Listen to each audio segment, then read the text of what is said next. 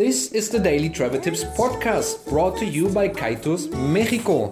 If you would like to know more about us, check us out on your favorite social media at Kay Tours Mexico. K A Y Tours Mexico. Have a good time.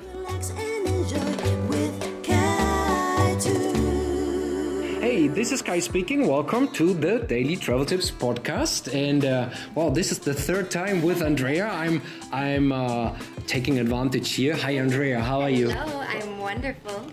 Um, well, you're uh, well experienced in traveling, and that's why I'm I'm, I'm yeah taking advantage, uh, asking you now. Uh, you were mentioning that you travel to Asia. Yes. And um, let's let's talk about Asia. I am a total noob about that. I don't have a clue.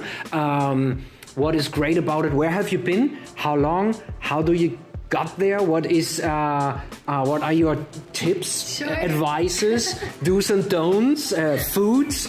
Uh, yeah, let's let's dive into it. Okay, I love it. You might get to remind me of a couple of those. Okay. Let's see. Okay.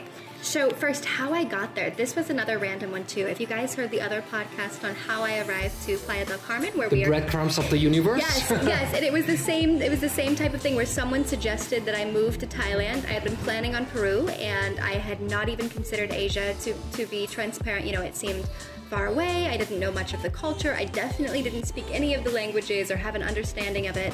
But I was like, okay, maybe this could be a thing. And I looked it up, and I kid you not, at the time, I was like very a budget traveler, and I discovered that there was a flight. I think it was 320 USD from To? the US from from the US to Thailand, which is a crazy flight. And so and so I bought it right then and there, and I said, okay, I guess I'm moving to Thailand in a month. And that's how that happened. And so basically, I started, you know, filling my brain with all the tips on how to travel to Asia and all of that good stuff. And What's the visa? Do you, as a U.S. citizen, do you have to Ooh, okay. So just quickly? Um, I well, the thing is, things change Yes. so quickly. So I actually, this has been a few years now, so I don't, I don't feel confident in, in saying what they are now. I hear you. But there, but there have been a variety that have been available. Um, when I was there, at least you were able to do visa runs, so you could get a, a 90-day visa and do two visa runs in the middle there. Okay. Um, not as definitely not as nice as just being able to come to Mexico for 180 days. Yeah. But it's still a you know still a balance. And so um, so I would just Google that. I would Google that. Sounds but good. yeah, I mean, as far as like long, long, long, long, long, long travel, which it very much can be, I took one trip there, and I think it was 34 hours with layovers. It was. I was about to it ask was what makes it a crazy, dr- uh, uh, cr- crazy flight, but It 33 hours? That's crazy. I will, I will say my last my last flight from Bali to the US was the best because it was first class and it was heaven and I've been ruined forever With a for first econ- class flight, Yes, yes. like I've been ruined. I can't go back. I'm like I mean this this coming to Mexico is fine. It was four hours. It was No, like that's less, nothing compared less to time 33 than to hours. California. Yeah, Yes. but I don't know if I'll ever be able to do that long haul flight again. what are your recommendations if you're facing such a course. crazy flight time? Of course, Oh, of course. So I do everything possible to prepare to make myself so comfortable. So I wear comfortable clothes that have layers that I can be removed. I like to wear a poncho type of thing that's like almost a blanket.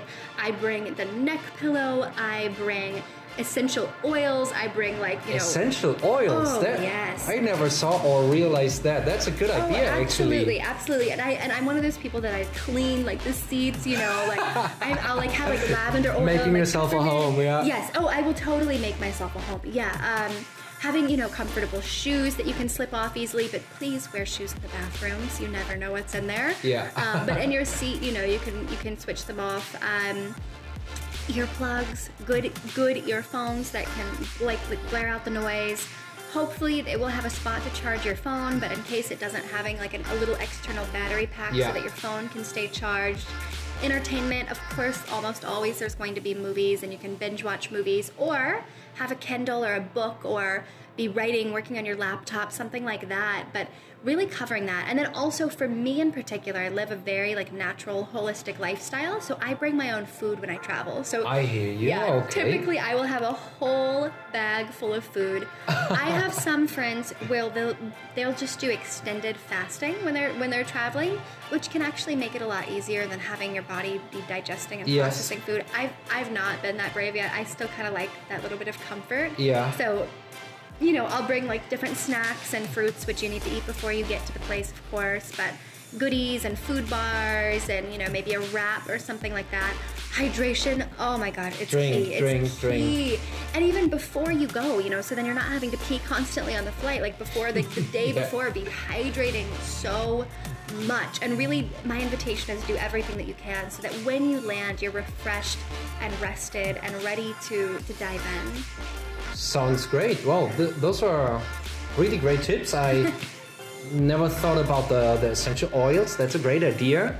Uh, bring your own food. I, I'm too lazy for that, to, to be honest. Get takeout from somewhere. Yeah. Well, to be honest, I uh, I'm not a very picky eater, so the food in the in the airplane. Okay. It really has to suck that I would would say I don't Okay, didn't like okay. it. And then it has to be almost bad, be almost bad. But uh, yeah, that's a nice idea. I, I see a lot of people bringing their own goods, their Oh, own yeah. uh, uh, Oh, yeah. candies or, or snacks. Yes. Well, you have to be mindful of it too. And one flight in particular, this was from I, from Switzerland to the U.S. I want to say I flew Norwegian Air, and they do not include even on international flights Wow. a meal. So Wow. I brought my own food, but a woman on the flight. She did not prepare, and She, you literally she did the fasting. Uh, No, no, no. She was. She didn't know, and so she was hangry. If you've heard that term, Yes, hungry and I- angry. yes. So I ended up giving her some of my food bars because she was not. I mean, understandably, it was like you know what is yeah. it? Maybe twelve hours or something like that. I don't remember, but something. And Poor you get lady. hungry. Yeah, she Yeah. was. Yeah, that's a tough one. So so know the airline. Know the airline.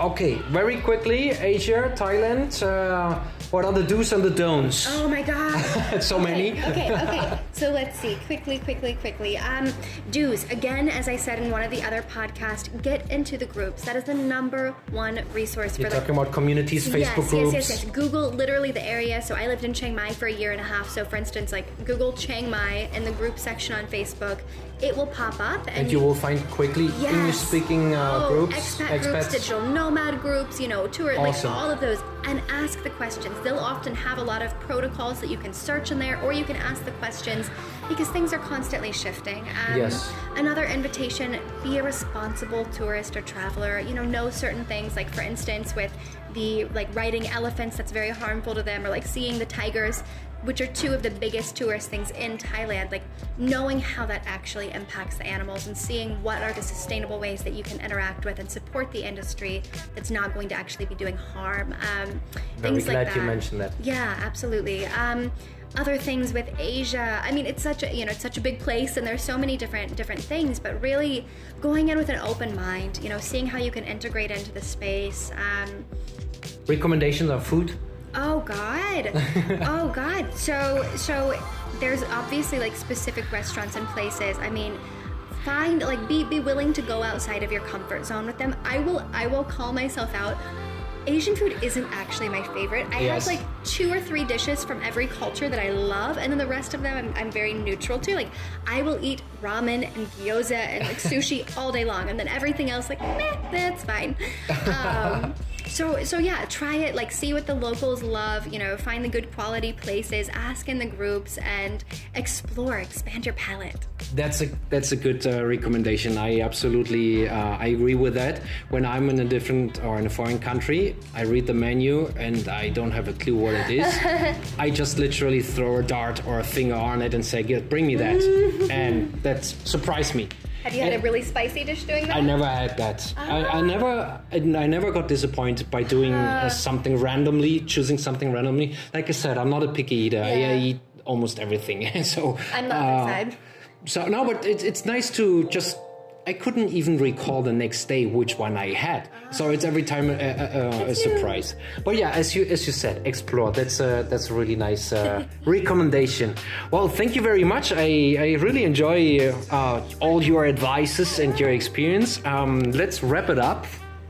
Nine minutes. That's a perfect time for a podcast.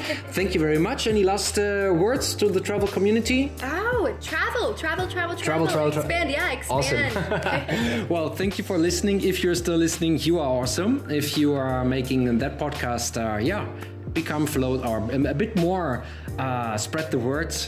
Uh, that would be awesome. Thank you very much, and I'm talking to you tomorrow. Bye bye.